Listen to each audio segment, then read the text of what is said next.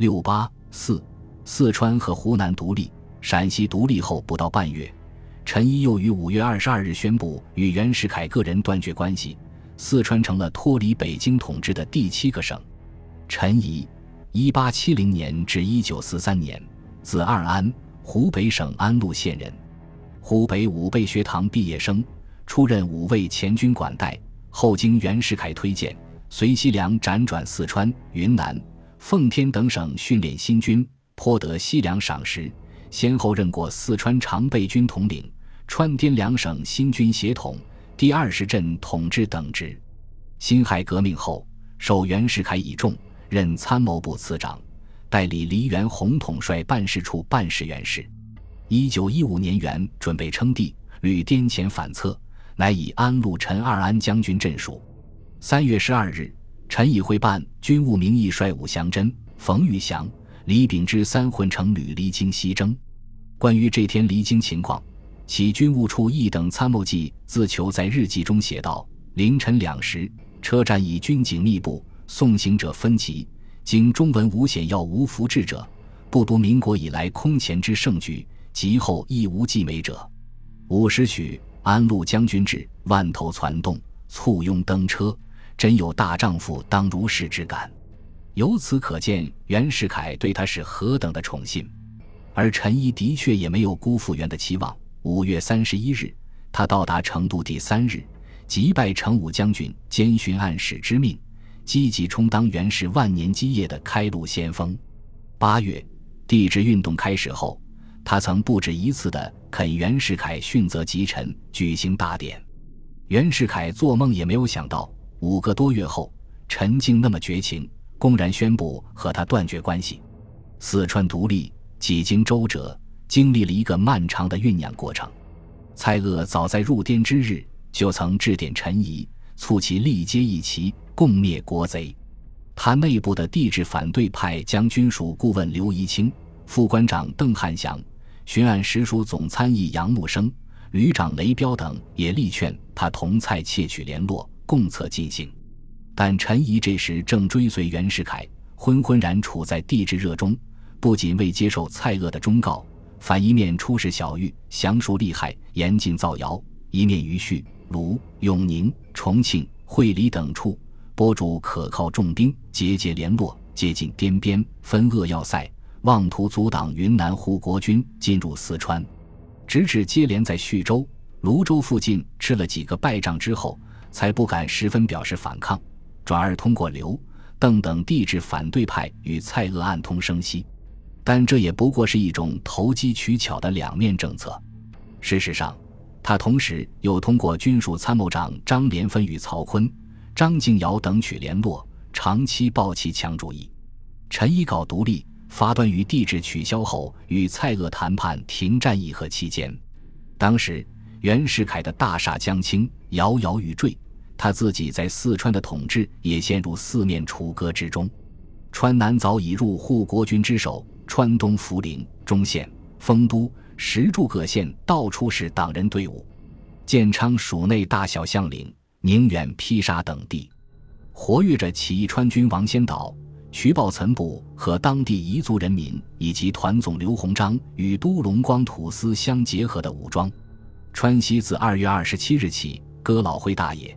前保路同志军首领吴庆熙、孙泽培等人，即在温江县召集旧部，成立四川护国军司令部。郫县、温江、大邑、邛崃、重庆、灌县等十余县尽是控制。整个四川，除省城和川北外，几无净土。为稳固统治，他不得不请求蔡锷停战议和，而蔡锷即乘机促其仪制破元退位，以免殿臣兼主激进。并派代表陈光勋至省接洽，一面力促冯玉祥、武祥珍迫其宣布独立。在蔡锷的推动下，冯玉祥一边电劝陈仪抚顺独立于情，一边派参谋长张之江与陈光勋同行赴省。武祥珍也于四月二十五日由自流井回到成都，共同对陈施加压力。与此同时，四川各界人民一致行动起来，先是吴庆熙。谭创之等人上书请陈从素宣布独立。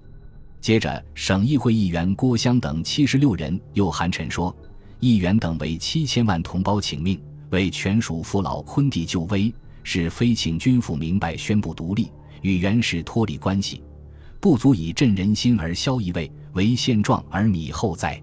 继而相称稳健派的前清状元骆承湘也函称，省议员前有郭襄等数十人上书，科又有傅春轩等数人续上，皆请早定大计者。人心所希望如是，当道宁能反其前日所谓和平之计划乎？至于成都报纸所持论说，更是一致讽当道从速解决此问题。结果，连陈毅的参谋长张连芬也自以与项城亲近，屡一旦有变，祸及其身，而日夜唏嘘，甚至泪下，即早日脱五城之险了。在这种形势下，陈仪独立之心萌矣。恰在这时。陈毅于二月间派往南京联络冯国璋的胡鄂公，也于四月二十四日回到成都，使他得闻南中事甚息，因而意志为之冲动不少。他一面密令周俊所部于东大路一带防曹昆，一面要求蔡锷借给护国滇军四梯团，由刘宜清、雷彪统带，以外拒北军，内安反侧。蔡锷明知陈毅请援，主要不在防援军，而是为了自卫。因为道路传言，魏川人一般心里对陈感情甚恶，欲以对赵尔丰者对陈。他所统护国滇军也总共只有十三营，且兵不足额，其中持新械者只九营。但为了促成陈仪独立，仍毅然允拨十营，为雷冲第一梯团长，克日复叙。臣见大势所趋，皆不满于远，虽有大力者，不能逆天以晚之矣。又有蔡锷切实为其后盾。遂于五月三日致电袁世凯，劝他退位，并表示应如何优待条件，以与各省将力，亦必力争一报。然而，臣毕竟与袁私交甚深，而当时曹锟又虎视眈眈，镇守于江，威胁荣城，因此，臣的行动也仅止劝袁退位，未有进一步绝交之表示。紧接着，他还为袁命侍从。